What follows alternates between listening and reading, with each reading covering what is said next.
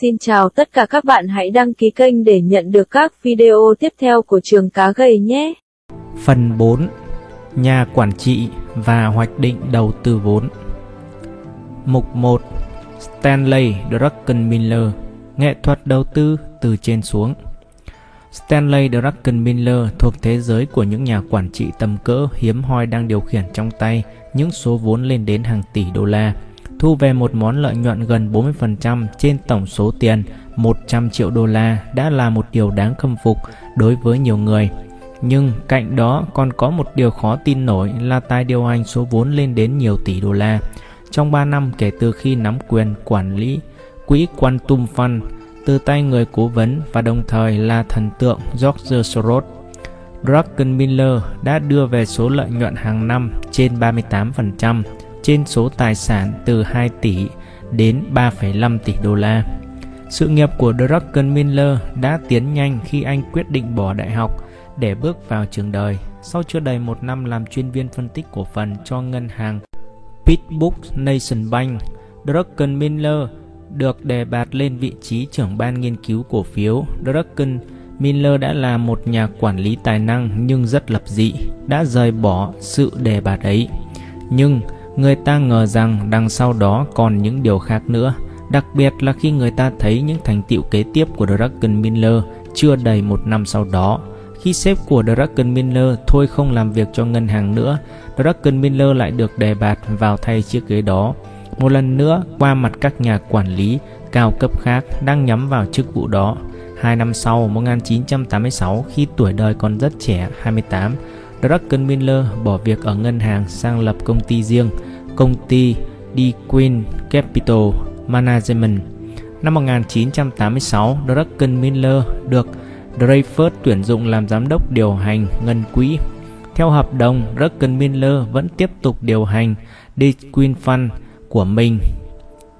Đến lúc Druckenmiller tham gia với Dreyfus, cung cách quản lý của anh đã biến đổi phương pháp thông thường là nắm giữ những cổ phần sang chiến lược tổng hợp là liên kết các trái phiếu, tiền tệ và cổ phần. Thêm vào đó là sự linh hoạt trong việc buôn bán những cổ phần sụt hay tăng giá. Dreyfus đã quá phục tài tiếp cận thị trường bẩm sinh của Druckenmiller đến nỗi công ty đã cho mở thêm vài ngân quỹ đặt dưới quyền điều khiển của Druckenmiller và nổi tiếng nhất là Strategic Agriside Investing Fund.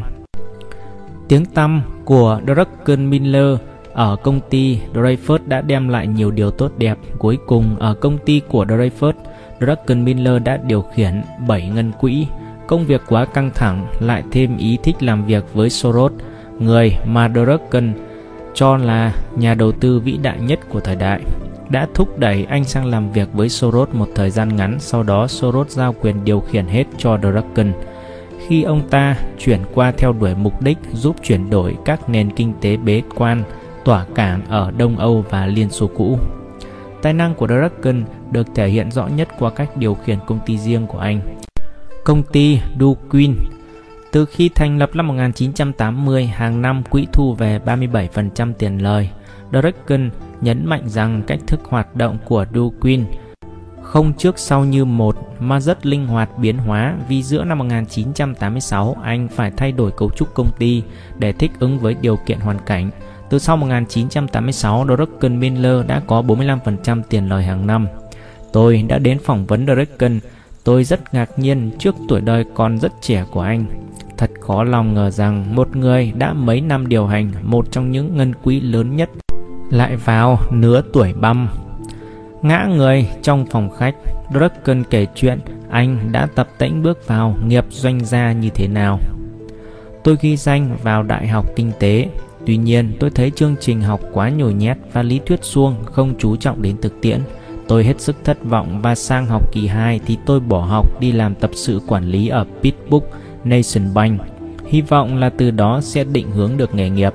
Công tác được mấy tháng thì tôi được điện thoại của một giám đốc trong ban tham mưu nghe nói anh học ở Đại học Michigan ra. Khi tôi xác nhận là đúng thì ông ta nói tuyệt. Ông ta hỏi tôi có bằng MBA, cao học quản trị kinh doanh. Không thì tôi bảo không. Ông ta bảo thế càng hay, anh lại chỗ tôi làm. Ông ta cho anh làm gì? tôi làm chuyên viên phân tích cổ phiếu. Anh có nghĩ rằng anh sẽ thăng tiến từ chức vụ ấy không?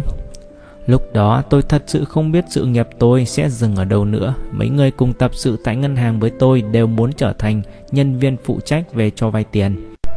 Tôi đã học hành, cũng được tay trưởng ban bảo là tôi sẽ chẳng làm lên trò trống gì ở công việc ấy đâu.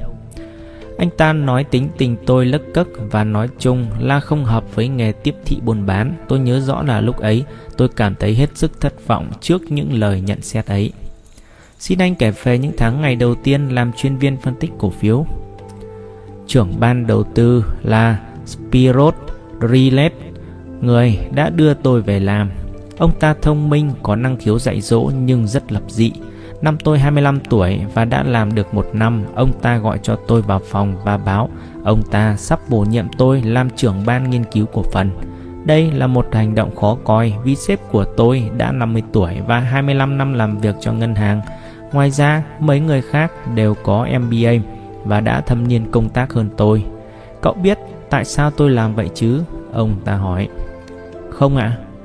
thì cũng như người ta đưa những chàng trai tuổi 18 ra trận vậy mà. Thế là thế nào ạ? À? Tôi hỏi lại. Bởi vì chúng điếc nên không sợ súng, ông ta tiếp tục.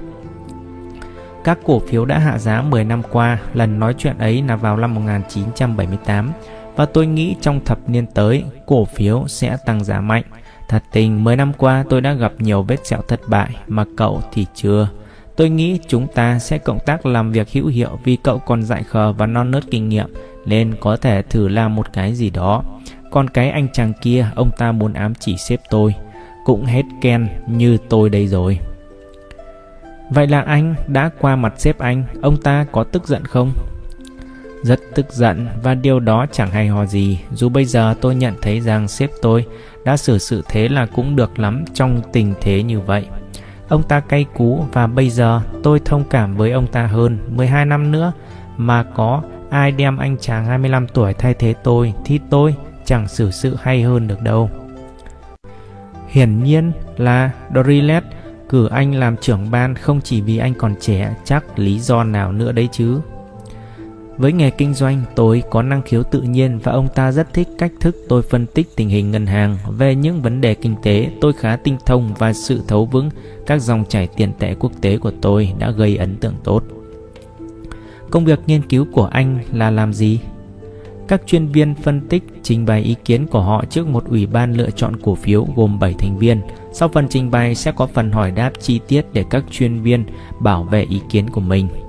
Sau đó thì sao? Nếu đa số trong ủy ban đồng ý thì cổ phiếu đó sẽ đưa vào danh sách lựa chọn cổ phiếu khi đó.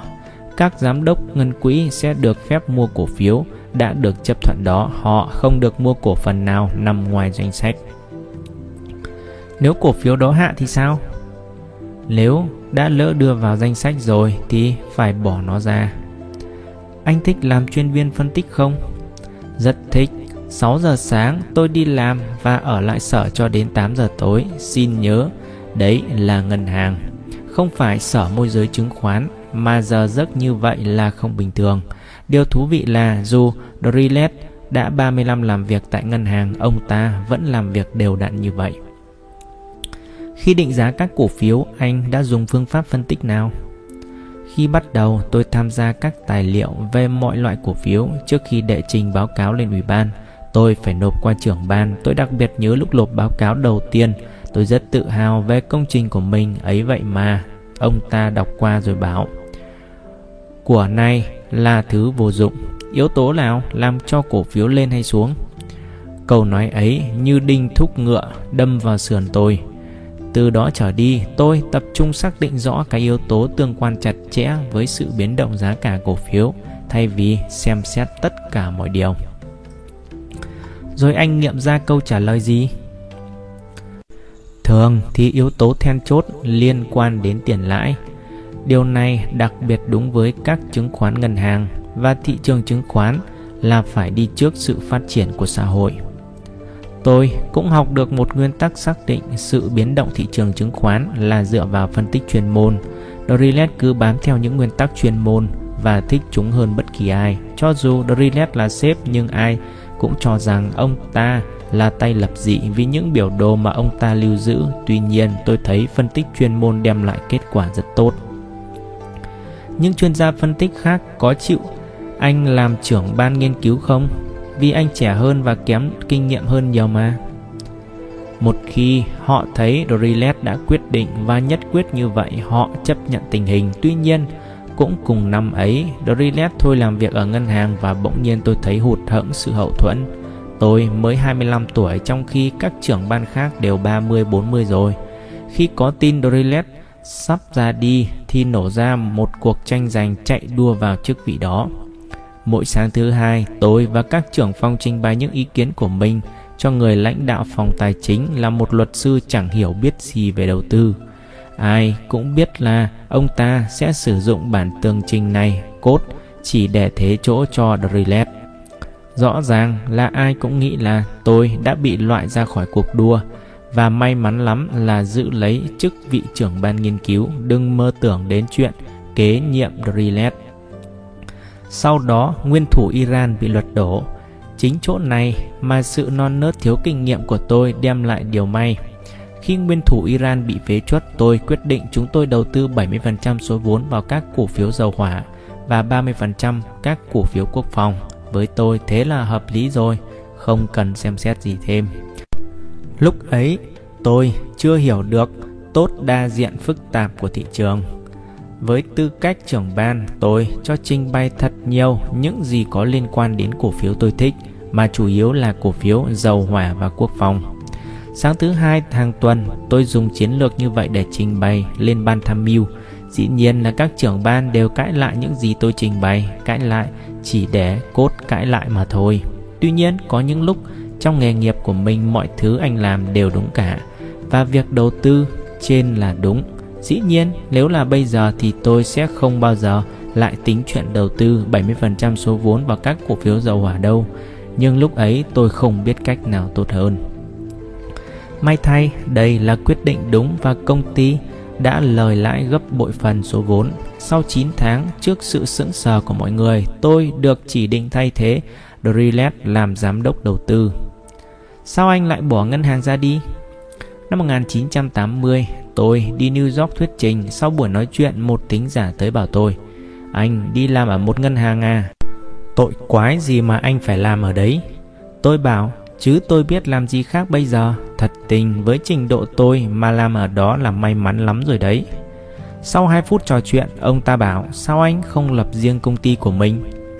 Lập riêng thế nào được? Tôi có tiền đâu. Nếu anh chịu, tôi sẽ trả anh 10.000 đô la trên một tháng. Anh không phải viết báo cáo gì cả. Nhìn lại, tôi thấy lúc mới bắt đầu làm việc ở ngân hàng năm 1977 tôi kiếm được 900 đô la trên một tháng. Khi được đề bạt làm trưởng ban nghiên cứu, lương năm chỉ ở mức 23.000 đô và mấy chuyên viên khác. Những người dưới quyền tôi lại kiếm được nhiều hơn kia. Sau khi thay vào chỗ của Drillet, tôi cũng chỉ kiếm được 48.000 đô la trên một năm. Còn bây giờ, theo giá đề nghị là 10.000 đô la trên một tháng, chưa kể số có thể kiếm riêng, nghe thật hấp dẫn. Tôi tính rằng nhỡ có bị thất bại ở đấy thì tôi còn có thể kiếm việc khác lương cao hơn chỗ cũ. Tháng 2 năm 1981 cùng với một chuyên viên phân tích khác và một thư ký, tôi lập công ty Duquin Capital Management. Chúng tôi bắt đầu với số vốn 1 triệu đô la, lợi tức chủ yếu thu về từ tiền tham vấn 10.000 đô la trên một tháng. Chúng tôi ăn lên làm ra Đến giữa năm 1981, các cổ phiếu đều lên đến đỉnh điểm của giá trị của chúng tôi. Đồng thời, lãi suất vọt lên 19%, chúng tôi bán ra cổ phiếu và giữ số vốn 50% tiền mặt, rồi chúng tôi lỗ trắng tay trong quý 3 năm 1981. Tôi không hiểu sao anh lại lỗ trắng tay nếu anh làm như vậy. À, chúng tôi lỗ 50%, còn 50% tiền mặt còn giữ. Vâng, nhưng anh mất chỉ bằng nửa người khác mà. Theo quy định, tiền của ngân hàng thì lúc nào cũng phải đầu tư hết. Dù không còn làm cho ngân hàng nữa nhưng tôi vẫn theo cách thức này. Tháng 6 năm 1981, tôi cứ đinh ninh rằng cổ phiếu sẽ hạ giá. Nghĩ như vậy là đúng nhưng tôi đã phải mất 12% trong quý 3. Tôi bảo với người cộng sự thế này thì hổ thẹn lắm. Chưa bao giờ mình thấy rõ là thị trường sẽ xuống giá thế mà lại để thua lỗ trong quý này. Ngay từ ấy chúng tôi chuyển cách đầu tư. Qua quý 4 năm 1981, thị trường chứng khoán phần nào vực dậy. Chúng tôi để 50% tiền mặt và 50% vào các trái phiếu dài hạn. Chúng tôi thích mua trái phiếu dài hạn vì chúng đem lại 15% tiền lời. Ngân hàng Trung ương Mỹ rất khan hiếm tiền tệ và lạm phát đã sụt xuống rất nhanh. Cũng trời thương cả. Chúng tôi làm ăn khá và đến tháng 5 năm 1982 vốn điều hành lên đến 7 triệu đô la. Một sáng nọ tôi vào sở làm và thấy chuyện trục trặc xảy ra. Tôi phát hiện ra rằng tổng chi phí của tôi là 180.000 đô la trên một năm, thế mà lợi nhuận căn bản chỉ có 70.000 đô la trên một năm, 1% trên 7 triệu mà tôi điều hành. Tôi không biết làm sao có thể thoát qua cơn hiểm nghèo và lúc đó, công ty chúng tôi có tài sản chỉ dưới 50.000 đô la và tôi tin chắc là tỷ lệ lãi suất đang xuống tôi mang toàn bộ số vốn của công ty đem mua các hợp đồng kỳ hạn. Trong 4 ngày, tôi mất sạch. Điều mỉa mai là sau đó, non một tuần, tỷ lệ lãi suất lại tăng cao từ đó đến nay chưa bao giờ cao đến mức ấy. Đấy là lúc tôi nghiệm ra rằng, anh có thể có suy luận đúng về thị trường, nhưng vẫn thua lỗ nếu quá trớn. Lúc ấy, tôi có một khách hàng rất trẻ bán công ty phần mềm. Anh đã cho người môi giới luôn số lợi nhuận cũng đáng kể, rồi anh này lại mất một nửa số tiền vào các chứng khoán. Tuyệt vọng, tay môi giới đưa anh ta đến chỗ tôi và tôi đã xoay sở cho số tài khoản đó khởi sắc lại. Vì đấy là một tài khoản cá nhân. Trong khi các tài khoản khác của tôi đều là lương hưu, thực sự tôi có thể bán non trong thị trường chứng khoán tôi cũng có những trái phiếu dài hạn cả hai chỗ đều làm ăn được và tài khoản anh ta tăng lên đáng kể như là một phương sách cuối cùng, tôi đi gặp anh khách hàng và hỏi anh ta có muốn góp vốn với chúng tôi để chia phần trăm không? Đây là một công ty với tổng số trị giá dòng là âm 40.000 đô la và mức thâm thủng đã có sẵn là 110.000 đô la trên một năm. Do một tay mới 28 tuổi, một năm kinh nghiệm và chẳng tiếng tăm gì điều khiển. Tôi bán cho anh ta 25% công ty lấy 150.000 đô la. Tôi tính chừng ấy đủ để chúng tôi cầm cự 12 tháng nữa. Một tháng sau, cổ phiếu bắt đầu tăng giá và trong vòng một năm, tài sản hoạt động của chúng tôi lên đến 40 triệu đô la. Tôi nghĩ năm 1983 là năm đầu tiên có một quý mà tôi thực sự làm ra nhiều tiền. Giữa năm 1983 đến giữa 1984, chúng tôi gặp vài trở ngại nhưng công ty vẫn ăn lên làm ra sau đó, đặc biệt là khi thị trường bắt đầu tăng giá cổ phần vào năm 1985. Đã thành công ở công ty riêng mình, sao anh lại bỏ sang làm giám đốc điều hành ngân quỹ cho Dreyfus? Năm 1985, tôi gặp Howard Stern, Ông ta đề nghị tôi hợp đồng tham vấn với Dreyfus. Cuối cùng ông ta thuyết phục tôi chính thức làm giám đốc điều hành vài ngân quỹ. Theo thỏa thuận tôi vẫn được phép tiếp tục điều hành đi Queen Fund và bây giờ tôi vẫn đang điều khiển đi Queen. Có điều gì đáng nhớ riêng với bản thân anh trước? Trong khi và sau lần khủng hoảng thị trường chứng khoán năm 1987, Nửa năm đầu thật tuyệt vời vì tôi đầu cơ các cổ phiếu có khả năng tăng giá và giá cả đã tăng thật. Tháng 6 tôi chuyển hướng hoạt động và bán non hết.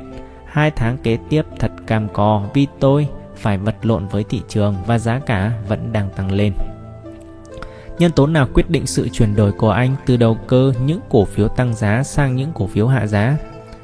Đây là một tổng hợp nhiều yếu tố, lãi cổ phần dưới 2,6% và tỷ lệ giá trị giá cả luôn ở mức cao. Cuối cùng phân tích chuyên môn của tôi cho thấy vấn đề không phải ở đấy, sức mạnh của thị trường chủ yếu tập trung ở những cổ phiếu đầu tư cao giá. Anh sử dụng sự đánh giá cho việc định thời điểm thế nào, chứ không phải là thị trường đã bị đánh giá một cách cường điệu trước khi anh chuyển từ việc mua sang việc bán ra sao. Không bao giờ tôi sử dụng định giá để đặt ra thời điểm, tôi dùng phân tích chuyên môn và xem xét khả năng thanh toán bằng tiền mặt. Sự đánh giá chỉ cho tôi biết thị trường có thể đi đến đâu mỗi khi một nhân tố xúc tác đem vào bức tranh làm đổi hướng đi của thị trường. Nhân tố xúc tác đó là gì vậy? Đấy là khả năng thanh toán bằng tiền mặt và hy vọng là sự phân tích chuyên môn của tôi sẽ đưa nó lên. Về khả năng thanh toán bằng tiền mặt, năm 1987 có những sự kiện gì? Từ tháng riêng năm 1987, Ngân hàng Trung ương Hoa Kỳ đã khan hiếm tiền mặt và đồng đô la được mua vào. Điều đó cho thấy là Ngân hàng Trung ương Hoa Kỳ sẽ khan hiếm tiền hơn nữa. Suốt nửa đầu năm 1987, Anh đã có được bao nhiêu? Kết quả thay đổi tùy vào ngân quỹ. Tôi đang điều hành 5 ngân quỹ khác nhau, mỗi cái có một chiến lược riêng. Các ngân quỹ lên đến giữa 40% và 85% vào thời điểm tôi quyết định chuyển qua mua cổ phiếu hạ giá. Có lẽ quỹ hoạt động mạnh nhất là quỹ Strategic agc Investing Fund lên đến 40% trong quý 2. Nhiều nhà quản lý sẽ đặt trước cái lợi nhuận của họ khi họ có nhiều vốn. Tôi có một triết lý kinh doanh vốn được ông Soros củng cố là khi có được cái tiến lên thì hãy tiến lên. Những năm mà anh kia khởi sự kiếm được nhiều lời là lúc anh phải dấn lên. Tôi biết thị trường tăng giá một lúc rồi sẽ ngưng nhưng không biết ngưng lúc nào. Vậy tôi cho rằng mãi cho đến khi thị trường thật sự lên đến đỉnh cao vài tháng sau đó, anh vẫn giữ. Đúng thế, đến mùng 6 tháng 10 năm 1987, chỉ số Dow xuống gần 2.200 điểm, sau khi đã vọt lên 2.700 điểm. Biểu đồ cho thấy rằng có sự hậu thuẫn rất lớn gần 2.000 điểm dựa trên trường mậu dịch đã được dựng lên năm 1986. Tôi chắc rằng thị trường sẽ ở mức đó. Tôi đang đứng ở thế mạnh vì tôi có lợi nhuận từ những cổ phiếu tăng giá hồi đầu năm và bây giờ tôi cũng trội hẳn với cổ phiếu hạ giá nữa. Tôi đi từ chỗ bán non hạ giá đến chỗ 130% của cổ phiếu tăng giá. Nếu tỷ lệ lớn hơn 100% có nghĩa là dùng vốn vay để mua cổ phiếu. Anh đã thực hiện sự chuyển đổi này khi nào? Chiều thứ 6 ngày 16 tháng 10 năm 1987. Anh đi ngược từ chỗ bán non hạ giá đến mua cổ phiếu vào trước ngày khủng hoảng. Anh không đùa đấy chứ? Đúng vậy, và ngày ấy trong tay tôi có thừa tiền bạc để thực hiện sự chuyển đổi. Tôi không ngạc nhiên nhưng hơi thắc mắc. Anh nhiều lần cho rằng anh có rất nhiều sức nặng ở đầu và chuyên môn.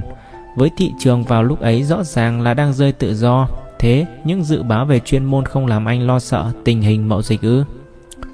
Và lúc ấy, nhiều nghiên cứu chuyên môn cho thấy thị trường đang bán ra quá nhiều. Ngoài ra, tôi nghĩ cơ sở giá cả khổng lồ gần mức 2.200 điểm đem lại một hậu thuẫn rất mạnh, ít nhất là cũng tạm thời. Tôi tính rằng cho dù tôi có sai hết đi nữa thì sáng thứ hai thị trường sẽ không xuống dưới mức 2.200 điểm đâu. Kế hoạch của tôi là cứ ở tình thế đầu cơ tăng giá độ nửa giờ vào sáng thứ hai và rút ra nếu thị trường không vực dậy được. Khi nào anh thấy là mình sai? Chiều thứ sáu tuần ấy, sau khi thị trường đóng cửa, tôi tình cờ nói chuyện với Soros. Ông ta muốn cho tôi xem bản nghiên cứu của Paul Tudorjohn. Tôi đến văn phòng ông ta và ông ta rút ra bản phân tích đã được thực hiện 2-3 tháng trước đó. Bản nghiên cứu cho thấy có một khuynh hướng lịch sử là thị trường chứng khoán sẽ vực dậy từ mặt dưới khi có một đường cong parabol bị đứt đoạn. Như trường hợp xảy ra gần đó, bản phân tích cũng đã minh họa rất rõ mối tương quan hết sức chặt chẽ về biến động giá cả thị trường chứng khoán năm 1987 và thị trường chứng khoán năm 1929, rồi ngầm kết luận rằng chúng ta đang trên bờ vực sụp đổ. Tối ấy tôi về nhà mà bần thần cả người Tôi nhận ra là mình đã làm tiêu tan tất cả Và thị trường sắp bước vào cơn khủng hoảng chỉ có phiên bản nghiên cứu của John giúp anh nhận ra là anh sai thôi hay sao? Thật sự là cũng có một yếu tố quan trọng thứ hai trong chuyện này. Vào đầu tháng 8 năm ấy, tôi nhận được một cú điện thoại của một phụ nữ sắp đi nghỉ ở Pháp. Bà ta bảo, anh, tôi bảo rằng thị trường đang vượt ra tầm kiểm soát. Tôi phải đi xa trong 3 tuần.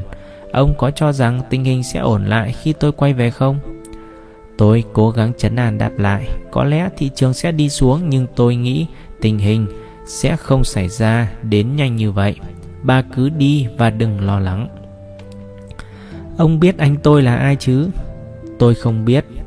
Anh Jack Dreyfus ấy, bà ta tiết lộ. Theo chỗ tôi biết, Dreyfus đang bận điều hành một tổ chức y tế và 15-20 năm qua không chú ý nhiều đến thị trường. Tuần tiếp theo sau, Howard Stern đưa đến tôi một vị khách. Đây là Jack Dreyfus, ông ta giới thiệu. Lúc ấy, Dreyfus đang mặc một chiếc áo len và trò chuyện rất lịch thiệp. Xin cho tôi biết về hợp đồng giao hạn triển kỳ S&P. Ông ta nói, như anh đã biết 20 năm qua, tôi không ngó ngàng đến thị trường. Tuy nhiên mới đây, khi đang chơi bài bridge, tôi đặc biệt lưu tâm đến những câu chuyện mà tôi nghe được của mấy người ở đó. Ai cũng ba hoa trích chòe về số tiền hắn ta kiếm được trong thị trường và điều đó nhắc cho tôi nhớ lại những gì tôi đã đọc về thị trường 1929. Dreyfus đang tìm bằng chứng chứng minh sự phỏng đoán rằng thị trường đang đi vào con đường giống như thị trường khủng hoảng 1929. Các con số thống kê về cổ phiếu không cho thấy mức cao bất thường nào. Tuy nhiên, ông ta đọc thấy rằng người ta đang đầu tư tăng giá vào những hợp đồng kỳ hạn ở mức lãi 10%. Ông ta giả thiết rằng hoạt động mua bán tranh lệch giá đang chuyển thành những hợp đồng kỳ hạn. Để kiểm nghiệm lý thuyết này, ông ta muốn tôi phải nghiên cứu xem có hay không tình trạng mua đầu cơ cao một cách bất thường, những giao hạn triển kỳ S&P. Vì không có sẵn dữ kiện chúng tôi phải mất một thời gian mới làm xong bản nghiên cứu. Điều mỉa mai là chúng tôi đã làm xong bản phân tích vào chiều thứ sáu ngày 16 tháng 10 năm 1987. Về căn bản thì dữ kiện cho thấy các tay đầu cơ đang chờ đến tháng 7 năm 1987 và sau thời điểm ấy đã chuyển qua đầu cơ tăng giá thật nhiều. Chiều thứ Bảy, ngày 17 tháng 10, tôi đến gặp Dreyfus đưa cho ông ta xem kết quả nghiên cứu. Xin nhớ là ông ta đã bày tỏ mối quan tâm về thị trường tháng 8. Vào lúc này, tôi hết sức sửng sốt khi Soros cho tôi xem bản nghiên cứu của John. Dreyfus nhìn bản nghiên cứu của tôi và nói, tôi nghĩ chúng ta không còn thời gian để giải tỏa nỗi sợ của tôi. Tôi tin chắc rằng tôi đã tính sai thị trường. Tôi quyết định rằng nếu thị trường mở cửa trên mức hậu thuẫn vào sáng thứ hai dưới khoảng 30 điểm theo chỉ số Dow và không chạy nhanh ngay tôi sẽ bán ra toàn bộ số cổ phiếu và thị trường đã mở cửa thấp hơn 200 điểm. Tôi biết là tôi phải rút ra. May thay ít lâu sau thì thị trường lại lên đôi chút và tôi bán ra toàn bộ. Chiều hôm ấy, Dreyfus đến 4 giờ kém, ông ta bảo xin lỗi vì không nói trước cho anh nhưng tôi đã bán ra những giao hạn triển kỳ S&P. Anh bán bao nhiêu? Tôi hỏi, vừa đủ. Anh bán ra khi nào? Cách đây chừng 2 tháng. Nói khác đi, ông ta đã bán ra đúng vào thời điểm tôi bảo em gái ông ta đừng lo lần trước đó. Ông ta hỏi tôi có thể thoát ra khỏi tình trạng này không? Vào thời điểm đó, mặc dầu chỉ số Dow Jones đã hạ 500 điểm xuống gần 1.700 điểm, các hợp đồng kỳ hạn đang được giao dịch tương đương ở mức chỉ số Dow 1.300. Tôi bảo, Jack ạ, à, anh phải tiếp tục chơi. Các hợp đồng kỳ hạn đang giao dịch ở mức chiết khấu 4.500 điểm dựa trên chỉ số Dow. Ông ta nhìn vào tôi và bảo chiết khấu là gì? Thế ông ta có cầm cự ở tình trạng ấy không? Tất nhiên là có, ngay ở mức thấp tuyệt đối ấy. Trở lại con đường kinh doanh của anh, anh rời Dreyfus khi nào vậy? Tôi thấy rằng mình đang điều hành quá nhiều quỹ, 7 cái, bên cạnh việc điều hành chính thức, mỗi ngân quỹ có những phiên họp và những hoạt động khác. Thí dụ mỗi ngân quỹ tổ chức 4 phiên họp toàn thể mỗi năm. Làm sao anh tìm ra thời gian để làm đủ thứ chuyện như vậy được? Tìm đâu có ra, thế nên mới nghỉ. Trong suốt thời gian đó, tôi đã trò chuyện nhiều lần với Soros. Càng nói chuyện với ông ta, tôi càng nhận ra tất cả những gì người ta nói về ông ta là sai cả. Thế người ta nói sao? Toàn là những chuyện về doanh số của công ty. Ai cũng biết George Soros là người trả lương hậu cho người ta rồi đuổi việc người ta. Cứ lần nào tôi nói chuyện Soros đưa tôi về làm là mấy người góp ý kịch liệt bảo tôi dừng đi. Trước khi về cộng tác, thật sự là Soros đã nhiều lần nói bóng gió là tôi sẽ kế nhiệm ông ta. Khi tôi lại nhà Soros để phỏng vấn, con trai ông ta báo cho tôi biết tôi là người kế nhiệm thứ 10. Mấy người trước chẳng ai được lâu và khi tôi đến văn phòng Soros ngày hôm sau, ai nấy cũng đều gọi tôi là người kế nhiệm và đều cho đó là điều khôi hài. Có phải anh chỉ tính chuyện dành chọn thời gian điều hành Du Queen của anh khi rời Dreyfus không? Dĩ nhiên, đó là một lựa chọn tài sản của Du Queen đã lớn lên rất nhiều mà không cần tiếp thị quảng cáo gì nhờ có danh tiếng từ việc điều hành tốt những ngân quỹ của Dreyfus. Sao anh không theo đường đó? Hoàn toàn đơn giản là Soros đã trở thành thần tượng của tôi. Dường như ông ta đi trước tôi 20 năm trong việc thực thi những lý triết lý kinh doanh. Chỉ cần trò chuyện với Soros là tôi đã học hỏi được rất nhiều. Tôi nghĩ đó là một tình thế không có gì để mất. Điều tệ hại nhất có thể xảy ra là tôi cộng tác với Soros và ông ta đuổi việc tôi sau một năm. Nếu vậy thì tôi chấm dứt chương học cuối cùng và vẫn còn đường về điều hành Duquin. Quan hệ giữa anh với Soros thay đổi khi anh bắt đầu làm việc cho ông ta không?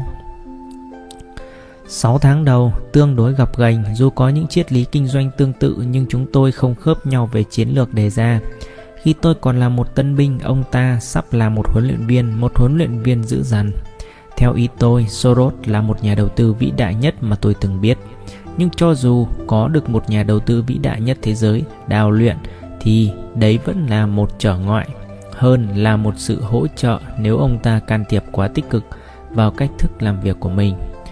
Lắm thầy thối ma, hai anh đầu bếp vào một chỗ thì chẳng được việc gì cả. Nhưng suy cho cùng thì anh có thể nào bất đồng với một người có một bề dày như thế. Chuyện xảy ra vào tháng 8 năm 1989 khi Soros bán ra những trái phiếu mà tôi mua vào. Chưa bao giờ ông ta làm như vậy, để làm cho vấn đề tệ hơn tôi cứ khăng khăng mình là đúng. Khỏi cần phải nói, tôi hết sức tức giận. Lần ấy là lần đầu chúng tôi nói toạc ra mọi thứ. Soros quyết định ông ta không can thiệp vào việc của tôi trong 6 tháng. Thật tình, tôi không quá lạc quan về sự dàn xếp ấy vì nghĩ có thể ông ta sẽ cố làm như vậy nhưng không làm được. Tuy nhiên, tình hình được cứu vãn nhờ vào sự kiện Đông Âu vào cuối 1989 trong những năm gần đây. Như anh đã biết, Soros nhảy qua lo chuyện Đông Âu và như vậy là ông ta không can thiệp vào chuyện của tôi. Không những là tôi tự làm tất cả, không có sự can thiệp vào mà chính tình hình Đông Âu đã đưa tôi nắm quyền chính thật sự ở quan tum văn của Soros. Chưa bao giờ tôi lại tin chắc như thế là đồng mark Đức sẽ lên giá khi bức tường Berlin sụp đổ.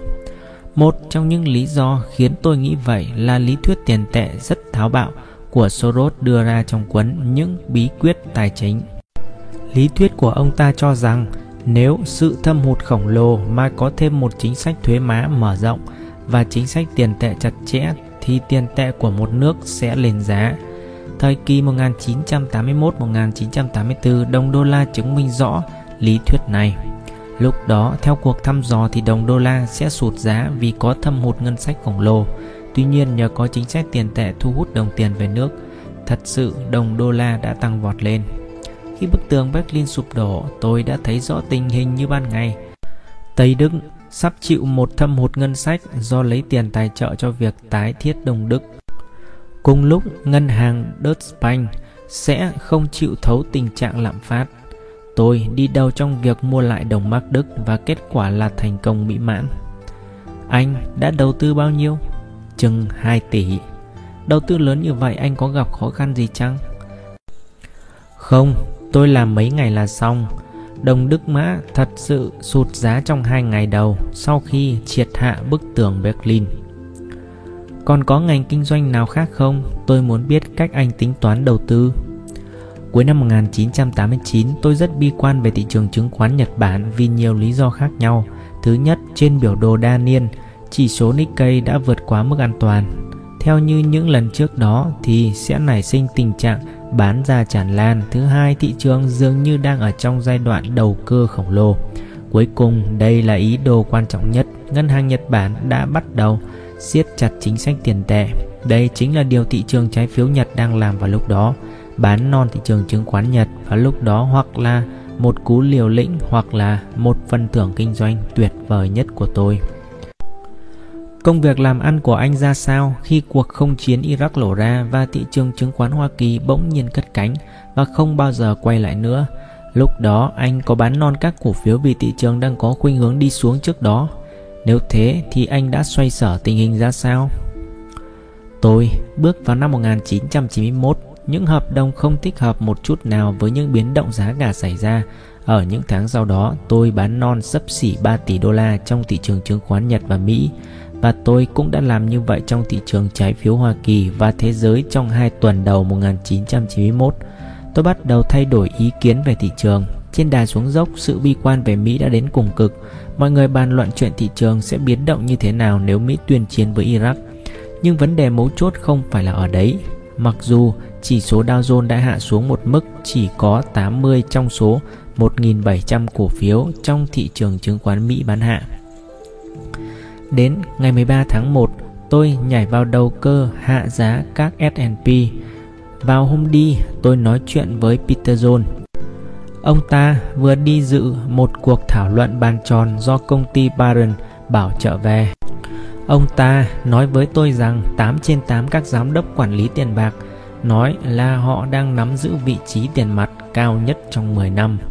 Tôi sẽ không bao giờ quên các hợp đồng kỳ hạn gần mức 310 và Paul nói 340 là một cú chip shot. Sút bóng bật thẳng lên cao và rơi xuống cách một khoảng ngắn. Tôi đã trở lên lạc quan và lần nói chuyện ấy thúc đẩy tôi tiến lên. Tôi tin chắc rằng một khi chiến tranh bắt đầu sẽ tăng giá vì ai cũng đã bán ra. Sao anh không đợi đến khi chiến tranh thật sự bắt đầu rồi hãy mua vào? Ai cũng đợi chiến tranh nổ ra là mua. Tôi nghĩ là lên mua trước hạn chót 15 tháng 1 do Hoa Kỳ đặt ra. Thế là anh đã chuyển hoàn toàn từ chỗ bán non sang đầu cơ tăng giá các cổ phiếu trước khi người ta đổ xô đi mua vào buổi sáng. Tiếp theo sau, cuộc không chiến bùng nổ. Ở Duquin Fund thì tôi đã làm như vậy vì nó linh hoạt hơn. Ở chỗ Quantum Fund của Soros chúng tôi đã chuyển đổi các giao hạn triển kỳ S&P nhưng chúng tôi vẫn còn nhiều cổ phiếu thật sự hạ giá. Chủ yếu là các cổ phiếu ngân hàng và bất động sản. Chúng tôi chỉ thật sự đầu cơ cổ phiếu tăng giá hoàn toàn trong cùng vài ngày sau khi chiến tranh bắt đầu. Sau chiến tranh thì anh làm ăn ra sao? Chắc điều này nghe khó tin, đó là chúng tôi kết sổ tháng riêng với kết quả tuyệt vời 3 tỷ đô la cho các cổ phiếu cả thế giới 3 tỷ đô la bán lon của đồng đô la đối với đồng Mark Đức và có nhiều cổ phiếu trong thị trường trái phiếu Mỹ và Nhật. Sao anh lại có tình thế có nhiều cổ phiếu hơn khả năng thực trả trong thế đồng đô la đối chọi với đồng Mark Đức? Tình hình này cũng giống như lúc chúng tôi cứ bám vào rồi bỏ ra trong hơn một năm từ khi triệt hạ bức tường Berlin. Tiền đề cơ bản của việc kinh doanh ấy là người Đức sẽ bám vào một chính sách thuế khóa tổng hợp và một chính sách tiền tệ chặt chẽ, một kết hợp đầu cơ cho tiền tệ của họ. Yếu tố nào làm anh bỏ vị thế đó? Hai yếu tố. Thứ nhất, trong cuộc chiến tranh Mỹ-Iraq, đồng đô la được hậu thuẫn bởi sức bảo vệ an toàn. Một buổi sáng có tin là Hussein sẽ đầu hàng trước khi có cuộc chiến dưới đất.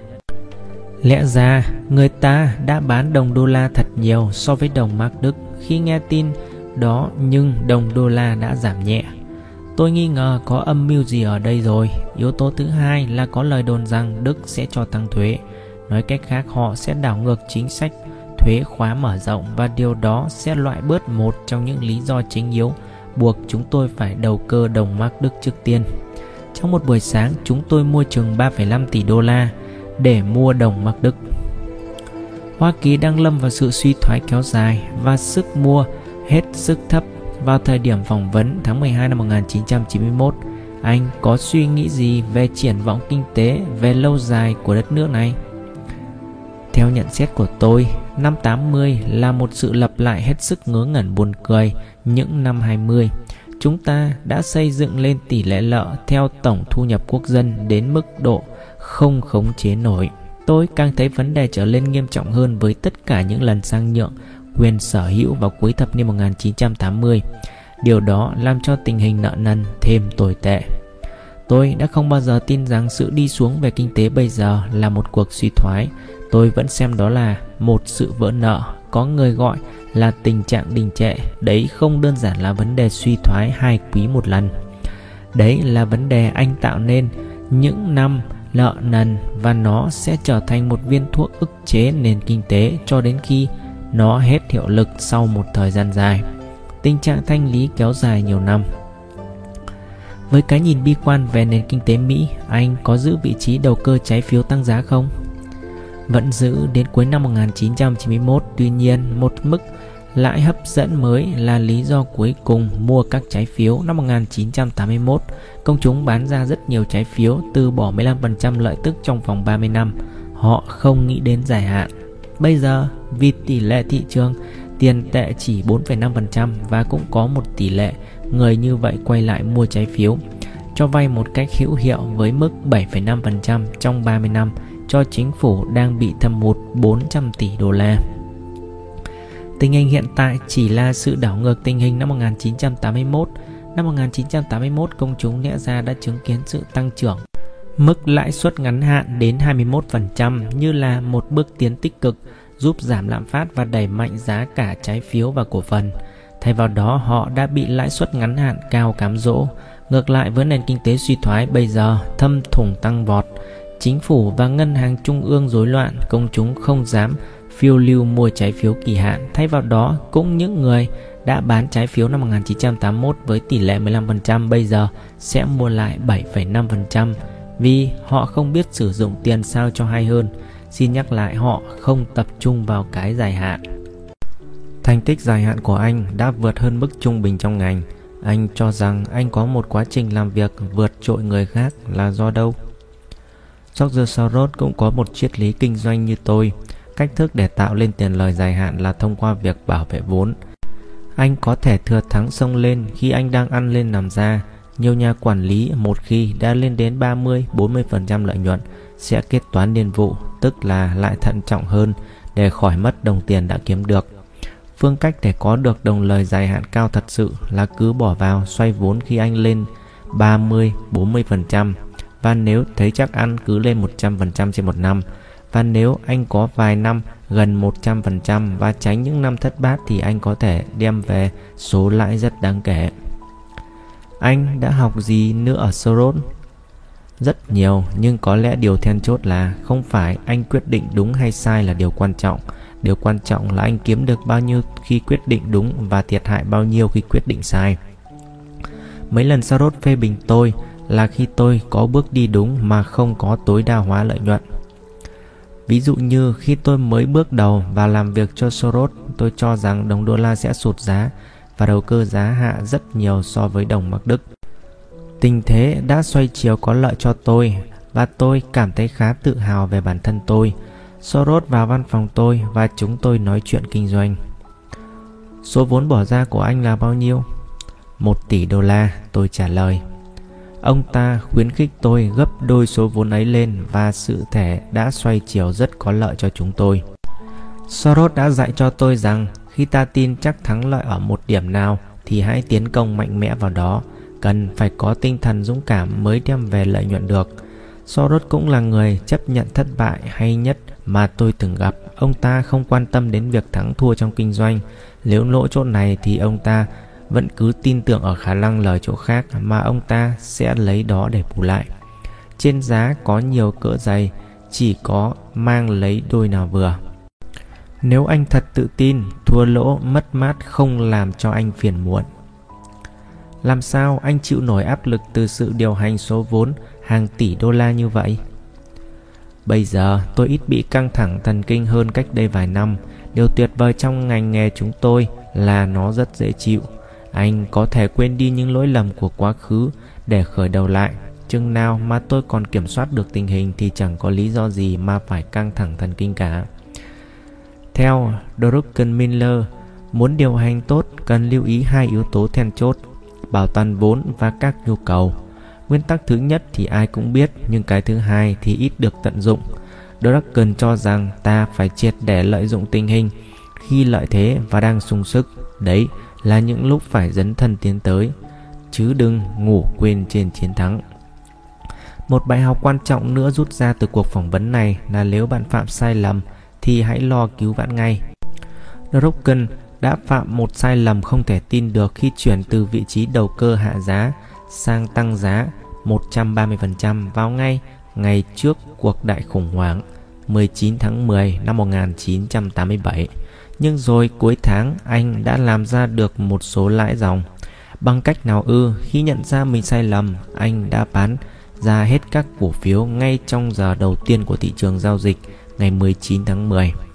Nếu anh ta không có cái nhìn cởi mở cứ khăng khăng bảo vệ quyết định ban đầu dù có những chứng cứ ngược lại hoặc nếu như anh ta cứ chần chừ chờ thị trường phục hồi lại thì anh ta phải lỗ lặng lề rồi. Nhưng anh ta đã có lời, lời một ít. Khả năng chấp nhận sự thật không vui và phản ứng một cách cả quyết, không do dự chính là đặc tính của một nhà kinh doanh lớn. Dù Drucken sử dụng và tin rằng bản phân tích định giá là quan trọng trong việc xem xét sự biến động của giá cả thị trường, anh ta nhấn mạnh rằng không thể dùng phương pháp này để định đúng thời gian được. Công cụ then chốt là phân tích khả năng thanh toán bằng tiền mặt và phân tích chuyên môn. Về việc phân tích cổ phiếu cá nhân, rất cần nhớ lại lời khuyên của người thầy đầu tiên rằng bước khởi đầu trong phân tích là tìm xem những yếu tố nào làm một cổ phiếu nào đó lên hoặc xuống. Những thành phần thị trường khác nhau đều có những cái riêng của nó và thậm chí trong từng địa hạt cũng có cái đặc biệt nữa. Toàn bộ cung cách làm ăn của Drucken đều ngược lại với những nguyên tắc chính thống, không có một lý do logic nào buộc một nhà đầu tư hay điều hành ngân quỹ lúc nào cũng phải đầu tư gần hết vào các cổ phiếu. Nếu nhà đầu tư phân tích thấy được thị trường sẽ sụt giá thì phải lo chuyển sang tiền mặt hoặc đầu cơ sụt giá đi. Chúng ta hãy nhớ lại sự thất vọng của Drucken Miller khi thị trường sụt giá mạnh vào giữa 1981, một điều hoàn toàn đúng theo dự báo của anh ta mà anh ta vẫn để thua lỗ. Vì lúc ấy anh ta vẫn bị vương vấn với ý nghĩ rằng người quản lý cổ phần lúc nào cũng phải đầu cơ tăng giá. Sự linh hoạt trong cung cách của Drucken Miller đầu cơ hạ hay tăng giá hay hoạt động đa phương trên thị trường toàn cầu, các trái phiếu tiền tệ, hiển nhiên là một yếu tố then chốt giúp anh ta thành công. Con hoàng hậu trong cờ vua có thể đi theo kiểu nào cũng được, hẳn nhiên phải làm mạnh hơn con xe vốn chỉ đi ngang đi dọc thôi một chân lý căn bản của thị trường và có lẽ nói cho đúng hơn chân lý căn bản về bản chất con người là anh không thể thắng được nếu anh có nhiệm vụ phải thắng việc Drucken Miller lao vào các giao hạn triển kỳ trong một nỗ lực tuyệt vọng hòng cứu vãn công ty gọi sự sụp đổ tài chính là một ví dụ kinh điển chính cái nhu cầu cần chiến thắng đã đầu độc nghề kinh doanh, mà trong trường hợp này là qua việc dùng quá mức cần thiết tiền vay và thiếu kế hoạch. Thị trường là một ông chủ nghiêm khắc, ít khi chịu bỏ qua cho tật bất cẩn cộng với những lối làm ăn bắt nguồn từ sự tuyệt vọng. Cảm ơn các bạn đã lắng nghe, hãy đăng ký kênh để nhận được các video tiếp theo của trường cá gầy nhé. Chúc các bạn thành công!